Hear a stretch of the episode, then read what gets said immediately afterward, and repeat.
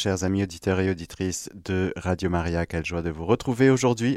Nous sommes, comme chaque jour, d'une manière tout à fait unique, dans un jour de grâce qui nous est donné par le Seigneur pour grandir dans l'alliance avec lui. Aujourd'hui, nous allons voir le mystère de la création qui est déjà une bonne nouvelle. Confions cette catéchèse d'aujourd'hui à la Vierge Marie, la clé de voûte de toute la création. Je vous salue Marie, pleine de grâce, le Seigneur est avec vous. Vous êtes bénie entre toutes les femmes, et Jésus, le fruit de vos entrailles, est béni. Sainte Marie, Mère de Dieu, priez pour nous pauvres pécheurs, maintenant à l'heure de notre mort. Amen. Je voudrais commencer par euh, un petit passage du livre du ciel, tome 21, 8 avril 1927, parce que Jésus dit à Louisa, la finalité profonde de la création, ce que nous avons appelé dans la catéchèse précédente la gloire de Dieu, c'est-à-dire le règne de la divine volonté dans l'homme. Je n'avais pas tout à fait terminé. Le catéchisme de l'Église catholique nous dit déjà au paragraphe 294 La gloire de Dieu, c'est que se réalise cette manifestation et cette communication de sa bonté en vue desquelles le monde a été créé la communication de la bonté de Dieu. Faire de nous des fils adoptifs par Jésus-Christ, tel fut le dessein bienveillant de sa volonté à la louange de sa gloire, de sa grâce, car la gloire de Dieu, c'est l'homme vivant. Et la vie de l'homme, c'est la vision de Dieu. Pour reprendre une expression de Saint Irénée, car si déjà la révélation de Dieu par la création procura la vie à tous les êtres qui vivent sur la terre, combien plus la manifestation du Père par le Verbe procure-t-elle la vie à ceux qui voient Dieu. La fin ultime de la création, c'est que Dieu, qui est le Créateur de tous les êtres, devienne enfin tout en tous. En procurant à la fois sa gloire et notre béatitude. Il y a des étapes, frères et sœurs. Création. La Sainte Trinité, un seul Dieu, crée l'univers visible et invisible. Il y aura le péché, nous y reviendrons. Le Père envoie son Fils pour nous sauver, c'est la rédemption. Mais voilà que ce Fils avec son Père, et que ce Père avec son Fils et par son Fils envoie le Saint-Esprit, de sorte que nous recevions le Saint-Esprit pour vivre de la grâce du Saint-Esprit, de la vie de la grâce. Mais cette vie de la grâce prend des couleurs tout à fait ultimes dans ce qu'on appelle la vie de, la divine volonté dans l'homme. Je vous lis ce passage du livre du ciel, tome 21, 8 avril 1927. Jésus dit à Louisa, ma fille, les grandes figures de l'Ancien Testament annonçaient le Messie à venir. Tous, tous leurs dons, pardon, réunis ensemble, symbolisaient tous les dons que les enfants de la divine volonté vont posséder. Lorsqu'Adam fut créé, il était la véritable et parfaite image des enfants de mon royaume. Abraham était le symbole des privilèges et de l'héroïsme des enfants de ma volonté. J'ai appelé Abraham vers une terre promise où coulait le lait et le miel. Je le faisais maître d'une terre si fertile qu'elle faisait l'envie de toutes les nations. C'était le symbole de ce que je veux donner aux enfants de ma volonté. Jacob était un autre symbole des douze tribus d'Israël. D'eux devait sortir le futur Rédempteur qui rétablirait le royaume du divin fiat pour mes enfants. Joseph était le symbole du pouvoir qui sera aussi celui des enfants de ma volonté. Il n'a pas laissé les autres, ni même ses frères ingrats, périr de faim. Les enfants du divin, fiat auront eux aussi ce pouvoir. Ils seront la raison pour laquelle le peuple ne périt pas. Et tous leur demanderont le pain de ma volonté. Moïse était une figure de puissance. Samson symbolisait la force des enfants de ma volonté. David symbolisait leur règne. Tous les prophètes symbolisaient les grâces, les communications, les intimités avec Dieu qui seront plus nombreuses encore pour les enfants de mon divin fiat. Tu le vois, ils n'étaient que les figures et les symboles de mes enfants. Quand sera-t-il lorsque tous ces symboles prendront vie? Après tout cela est venue la céleste dame, l'impératrice souveraine, l'Immaculée, ma mère. Elle n'était ni une figure ni un symbole, elle était la réalité, la vie véritable, la première fille privilégiée de ma volonté. Et dans la reine du ciel, j'ai vu la génération des enfants de mon royaume. Elle était la première incomparable créature qui possédait la vie intégrale de ma suprême volonté. Elle méritait par conséquent de concevoir le Verbe éternel et d'amener à maturité la génération des enfants du fiat éternel. Alors est venue ma vie, en laquelle devait s'établir le royaume que vont posséder ces fortunés enfants. Tu peux comprendre à partir de tout cela qu'en tout ce que Dieu a fait depuis le commencement de la création du monde, nous y voilà. En tout ce qu'il fait et fera, sa raison principale est de former le royaume de sa volonté parmi les créatures. C'est l'objet principal de notre attention. C'est notre volonté. Et tous nos biens, toutes nos prérogatives et notre ressemblance seront donnés à ses enfants. Voilà, je voulais clore cette question essentielle pour nous de la finalité profonde de ce pourquoi nous sommes créés car quand Dieu crée, il est à l'origine, mais il y a une finalité, il y a un ordre, il y a une intention. Alors, nous sommes dans ce mystère de la création en train de déployer plusieurs aspects. Après avoir vu l'origine et la finalité, regardons un petit peu ce que c'est que ce mystère de la création. Et la première chose que nous pouvons justement dire, c'est que Dieu crée parce qu'il veut.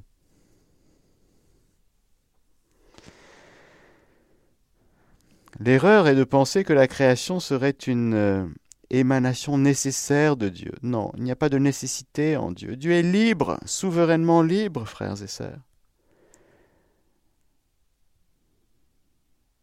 Quand Dieu crée, c'est-à-dire non seulement le monde visible et invisible, mais chacun de nous, quand Dieu nous crée, il nous veut. Dieu nous crée parce qu'il nous veut. Dieu me veut, donc il me crée. C'est magnifique. La volonté de Dieu, c'est d'abord une volonté créatrice. Vous voyez, les, gens qui ont des problèmes avec la volonté de Dieu et qui sont là en train de se dire mais qu'est-ce que je vais faire pour essayer de m'ajuster à la volonté de Dieu hein, hein? Quels efforts de carême dois-je faire pour enfin être conforme à la volonté divine hein? Ça fait des nœuds, ça. Hmm? C'est une posture orgueilleuse.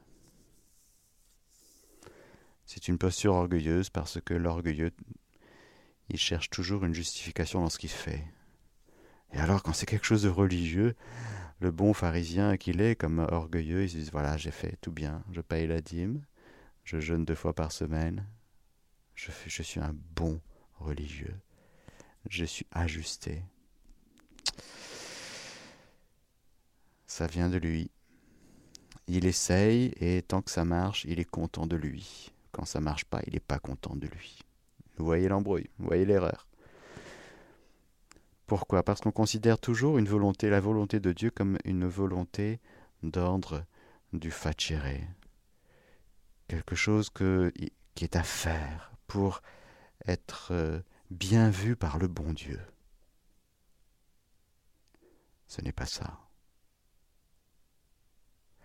La volonté de Dieu est d'abord une volonté créatrice. Dieu me veut, donc il me crée. Ça vient cautériser pas mal de, soucis qu'on a par rapport à la volonté de Dieu. Aujourd'hui, frères et sœurs, on va se considérer chacun de nous, dans notre être, comme l'expression très claire, très concrète de la volonté de Dieu, dans ce qu'on est par le fait même que nous soyons. C'est bon de se vivre aujourd'hui comme une réalité voulue par Dieu. Voilà. Une volonté voulue par Dieu. Dieu me veut. Au paragraphe 295, le catéchisme nous dit Nous croyons que Dieu a créé le monde selon sa sagesse. Il n'est pas le produit d'une nécessité quelconque, d'un destin aveugle ou du hasard. Nous croyons qu'il procède de la volonté libre de Dieu qui a voulu faire participer les créatures à son être, sa sagesse et sa bonté. Nous sommes capables, frères et sœurs, de reconnaître la merveille de la création, de la, beauté des fleurs, de la splendeur de ce qui nous entoure. Et nous sommes si aptes à reconnaître, à rendre grâce au Seigneur pour euh, notre existence. Notre existence, notre être qui est créé de rien. C'est le deuxième aspect. On dit ex nihilo, c'est-à-dire à partir de rien, c'est-à-dire à partir de rien, justement, pas à partir d'une réalité préexistence, d'une matière ou non. Dieu n'est pas limité par le conditionnement. Dieu n'est pas dans le conditionnement. Il ne dépend pas des circonstances. Dieu, parce que Dieu est Dieu. Il est au-delà des circonstances. Il est au-delà du conditionnement. On le voit dans l'Écriture. Saint Paul en parle Comme il est écrit, je t'ai établi Père d'une multitude de peuples, notre Père devant celui auquel il a cru, le Dieu qui donne la vie aux morts et appelle le néant à l'existence. Bien sûr, dans le deuxième livre des Maccabées, cette mère des sept filles, des sept fils, qui sont en train de vivre le martyr et qui sont encouragés par leur mère, qui leur dit Je ne sais pas comment vous avez apparu, vous êtes apparu dans mes entrailles. Ce n'est pas moi qui vous ai gratifié de l'esprit et de la vie. Ce n'est pas moi qui ai organisé les éléments qui composent chacun de vous. Aussi bien le Créateur du monde, qui a formé le genre humain, et qui est à l'origine de toute chose, vous rendra-t-il dans sa miséricorde et l'esprit et la vie parce que vous vous méprisez maintenant vous-même pour l'amour de ses lois. Je t'en conjure, mon enfant, regarde le ciel et la terre et vois tout ce qui est en eux, et sache que Dieu les a faits de rien, et que la race des hommes est faite de la même manière. C'est bon, frères et sœurs, de réentendre aujourd'hui que nous sommes créés de rien. Cela vient déjà d'emblée guérir toutes les justifications orgueilleuses qu'on se met en se disant je ne suis pas sûr d'être aimé parce que mon conditionnement familial est tellement horrible que vous comprenez, l'image du Père a été blessée en moi, alors Dieu le Père, il me fait peur parce que mon Père de la terre est affreux. Ou je vois le Père du ciel comme un bon papi, un papounet parce que ben, mon papa de la terre, il a été un peu papounet pour moi, voyez. Alors je sais pas si... Et puis la mère, ou la mère, hein, la Vierge Marie toutes ces justifications orgueilleuses, et j'insiste, qui sont des prétextes pour ne pas reconnaître que Dieu est au-delà du conditionnement familial. Quand il crée, il ne dépend pas du conditionnement. Nous, on a l'impression que, allez, l'acte créateur est, au bout de tout ce qu'on aura fait pour essayer d'avoir un bébé. Non. Même si on peut disposer les choses, mais ça reste de l'ordre de la disposition. Dieu ne dépend pas des dispositions, il est souverainement libre. Et quand il crée, il crée de rien. Je dépends dans mon être directement et immédiatement de la volonté de Dieu alors cette volonté de Dieu, elle est que bonne.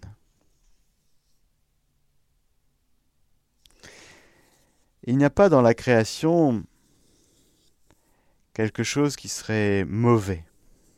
Non. Dieu ne crée pas le mal.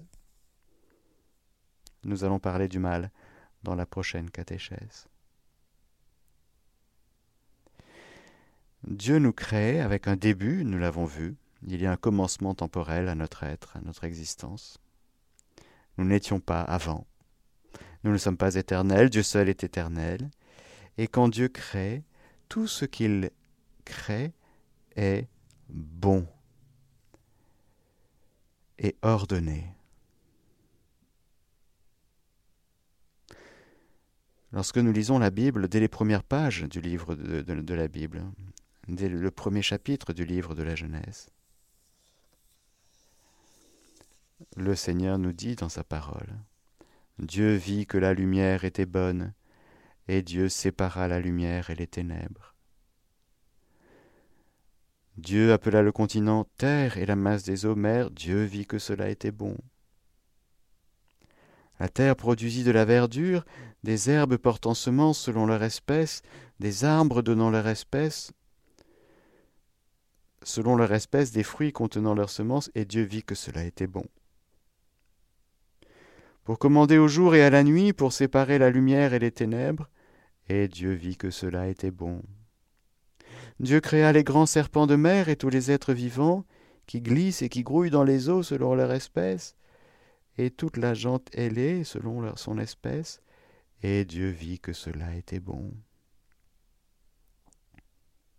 Dieu vit tout ce qu'il avait fait, cela était très bon. Il eut un soir, il eut un matin, sixième jour. Toute la création est bonne. Le péché est, est de l'ordre de la vie. Ce n'est pas de l'ordre de l'être. Le, les anges, tous les anges, tous les êtres humains sont bons par nature. Ça fait partie de la foi catholique que de le croire et de le proclamer. Ah oui, mais il fait du mal, oui, il fait du mal. Mais dans son être, il est bon. Pourquoi? Parce que son être dépend immédiatement de l'acte créateur de Dieu qui ne crée que des êtres bons par nature de sorte que lorsque nous faisons le mal, lorsque nous péchons, nous ne nous n'agissons pas conformément à notre nature, qui est bonne, parce que créée par Dieu. Cette bonté de la création et notamment celle de la matière, a été souvent défendue par l'Église. Cette bonté de la création, elle est doublée de quelque chose de très important, qui est l'ordre, l'harmonie. Nous en reparlerons lorsque nous parlerons de la création de l'homme et de la femme. L'homme et la femme arrivent au sixième jour. Il y a un ordre. Il y a aussi une harmonie. Il n'y a qu'à contempler les étoiles la nuit, il n'y a qu'à contempler la création sous la lumière du soleil.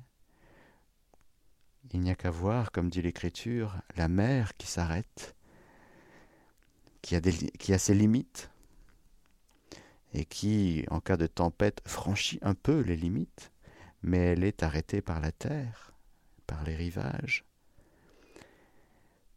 Les montagnes la mer, les ruisseaux, les rivières, tout, tout, frères et sœurs. Tout est fait avec un ordre, une harmonie et un rythme. Regardez les saisons, extraordinaire. C'est le même arbre devant votre fenêtre, mais il, il vit les choses différemment selon la saison dans laquelle il est perd ses feuilles. La sève euh, s'arrête, puis au printemps ça redémarre. C'est étonnant, il y a un rythme. Retenons ces choses parce que tout ce que Dieu fait est bon, ordonné, avec une harmonie. Nous sommes dans l'heure de la création, nous parlons du mystère de la création, et nous verrons à quel point le péché va justement atteindre l'ordre, le péché de l'homme et des anges et des anges et de l'homme, va briser cet ordre, va mettre du désordre, va amener de la disharmonie et va aussi blesser le rythme de la nature. L'homme, par son péché, va abîmer tout cela. Mais avant le péché, en amont du péché. Tout ce que Dieu fait est bon, harmonieux, beau et ordonné. Arrêtons-nous quelques instants sur cette bonté de la création.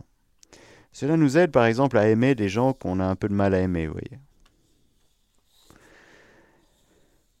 Nous pouvons participer au regard du Créateur sur sa créature et considérer le regard du Créateur qui ne crée que des êtres bons par nature. Attention, même si quelqu'un fait du mal, en amont du mal qu'il fait, l'acte créateur qui le fait être, qui le fait exister, le fait être bon par nature. Dieu le veut, ce frère.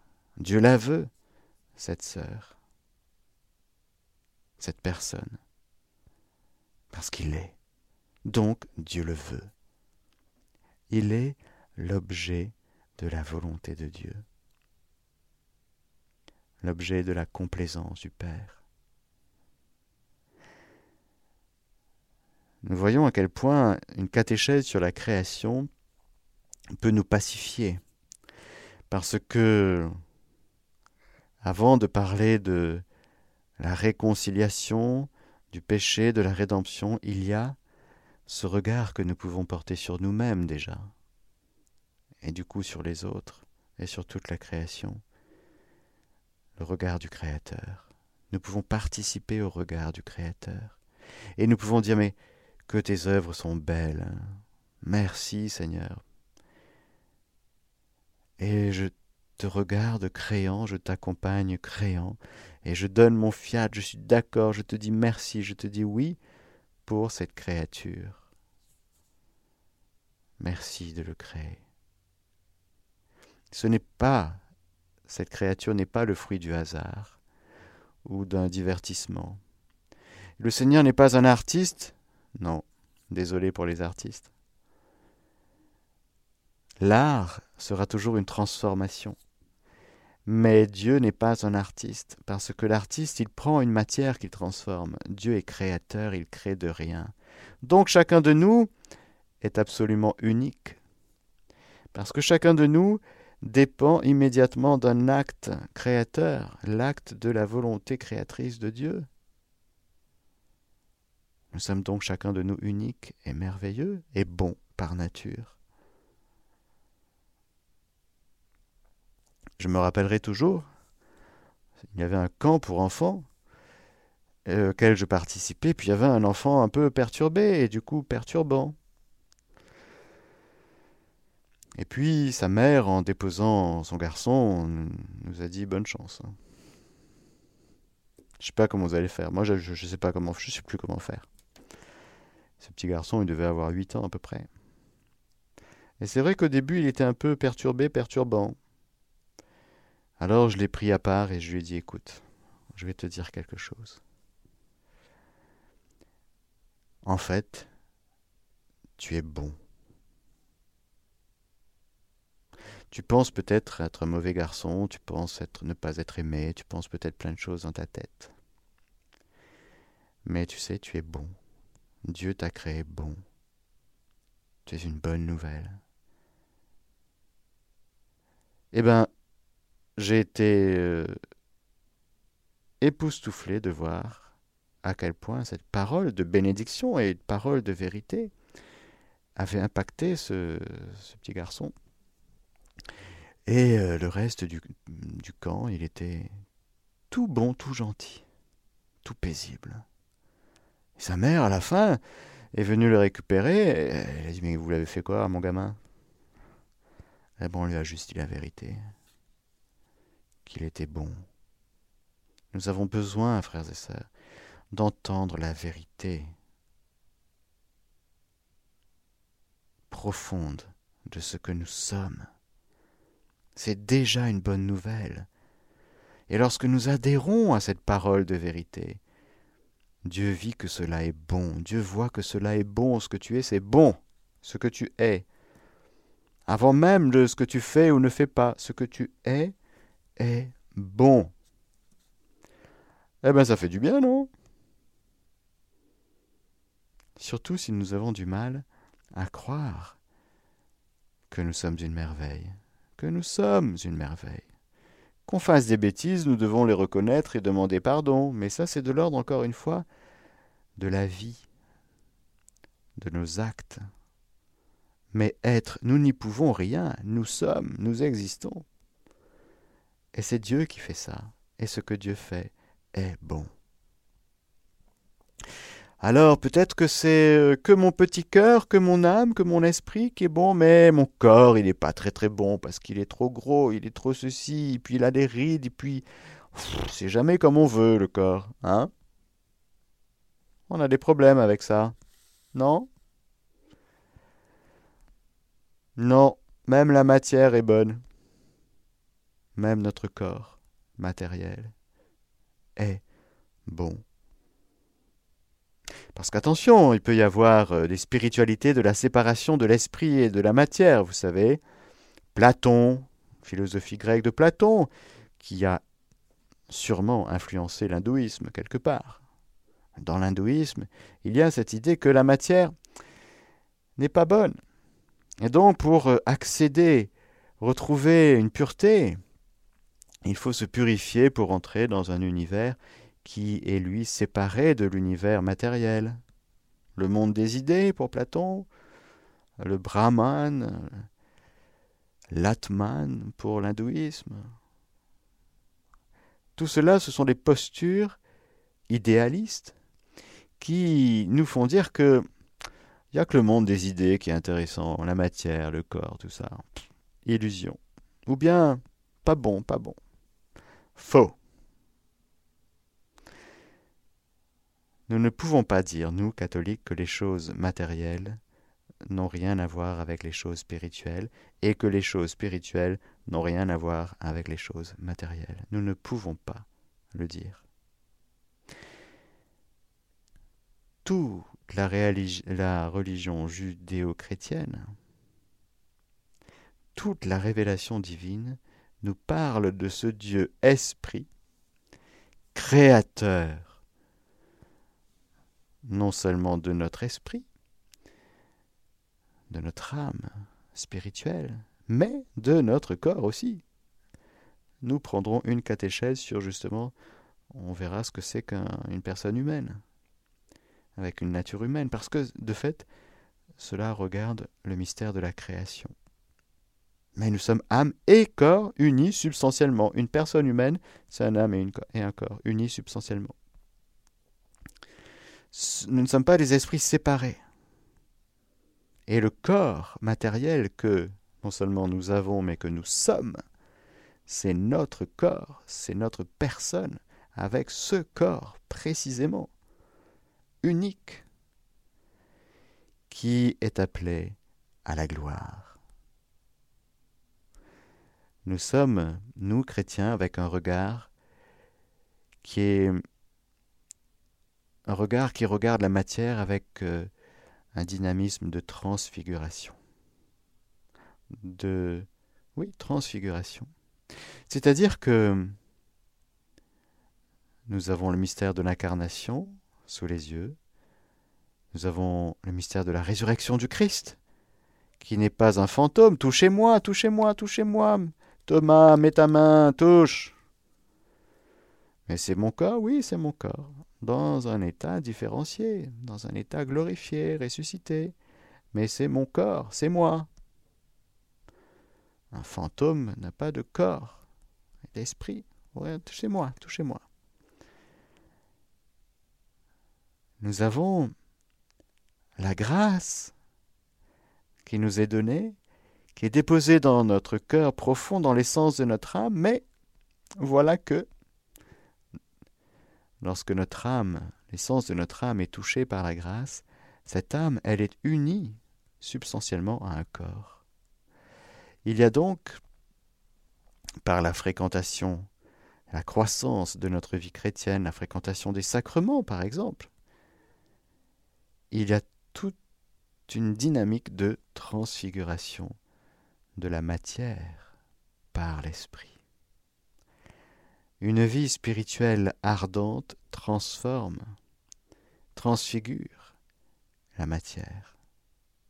Le corps du Christ était tout lumineux à la transfiguration.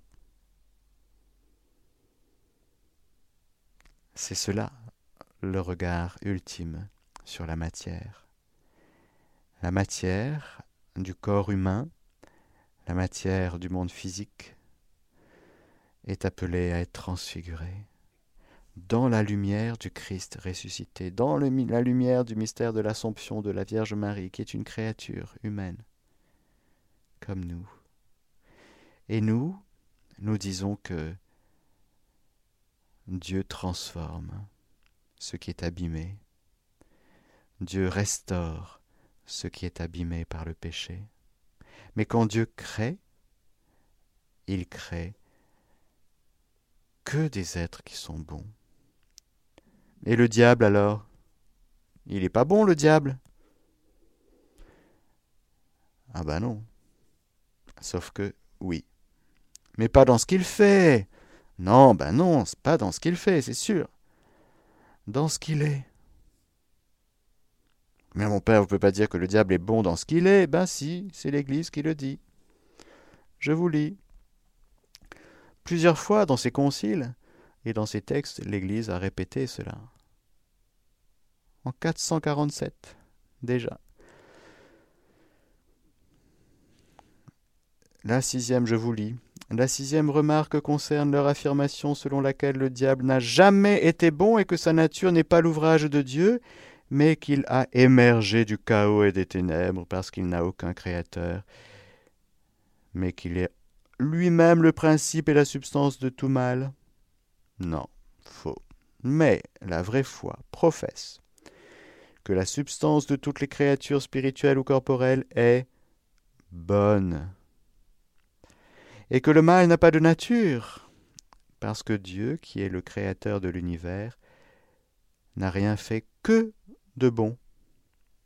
De ce fait, le diable serait bon s'il était resté dans l'état où il a été fait.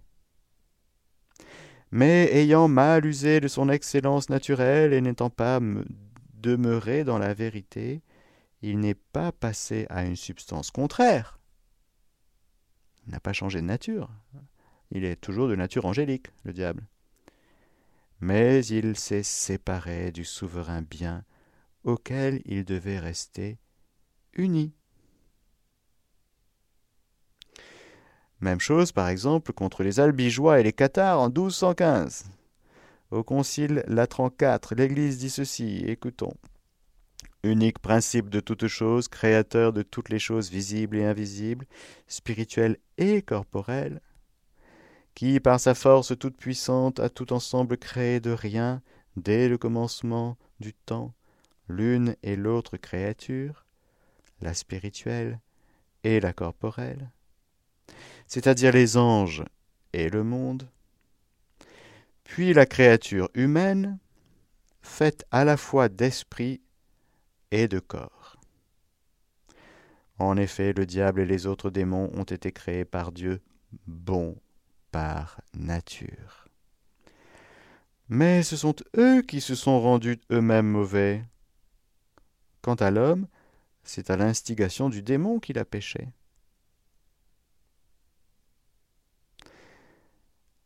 En 1442, au Concile de Florence, l'Église croit fermement, professe et prêche que le vrai Dieu, Père, Fils et Saint-Esprit, est le Créateur de toutes choses visibles et invisibles qui, quand il l'a voulu, la volonté de Dieu créatrice, a créé par bonté toutes les créatures, tant spirituelles, nous aurons bien sûr une ou deux, je pense, catéchèses sur le monde invisible, angélique, que corporelles, bonnes assurément parce qu'elles ont été faites par le souverain bien. Mais muables parce qu'elles ont été faites à partir du néant, et elle affirme que le mal n'est pas de nature. Dieu ne crée pas le mal. Parce que toute nature, en tant qu'elle est nature, est bonne. Ceci a été repris par Vatican I aussi. Il y a donc, frères et sœurs, une bonne nouvelle dans le mystère de la création pour nous. Se vivre en voulu de Dieu. Se vivre en comme créature bonne par nature, avant même nos actes.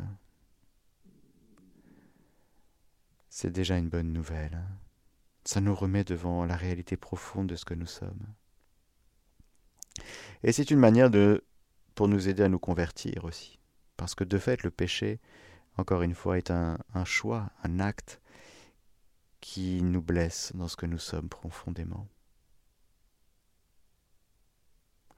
En conclusion, je vous citerai le paragraphe 299 du catéchisme. Puisque Dieu crée avec sagesse, la création est ordonnée. Tout a, tu as tout disposé avec mesure, nombre et poids, dit le livre de la sagesse au chapitre 11. Créé dans et par le Verbe éternel, image du Dieu invisible, nous l'avons vu, cette création est destinée, adressée à l'homme, image de Dieu, appelée à une relation personnelle avec Dieu. Notre intelligence, participant à la lumière de l'intellect divin, peut entendre ce que Dieu nous dit par sa création. certes non sans grand effort et dans un esprit d'humilité et de respect devant le Créateur et son œuvre. Rappelez-vous tout ce qu'on s'est dit par rapport à ce qu'on peut découvrir, justement sur le Créateur à partir de la création. Oui, parce que nous avons une intelligence humaine et que Dieu crée par son Verbe.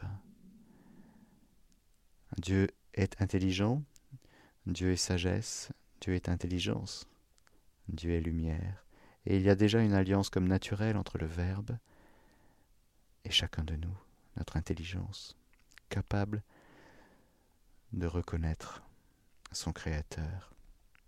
Issue de la bonté divine, la création participe à cette bonté.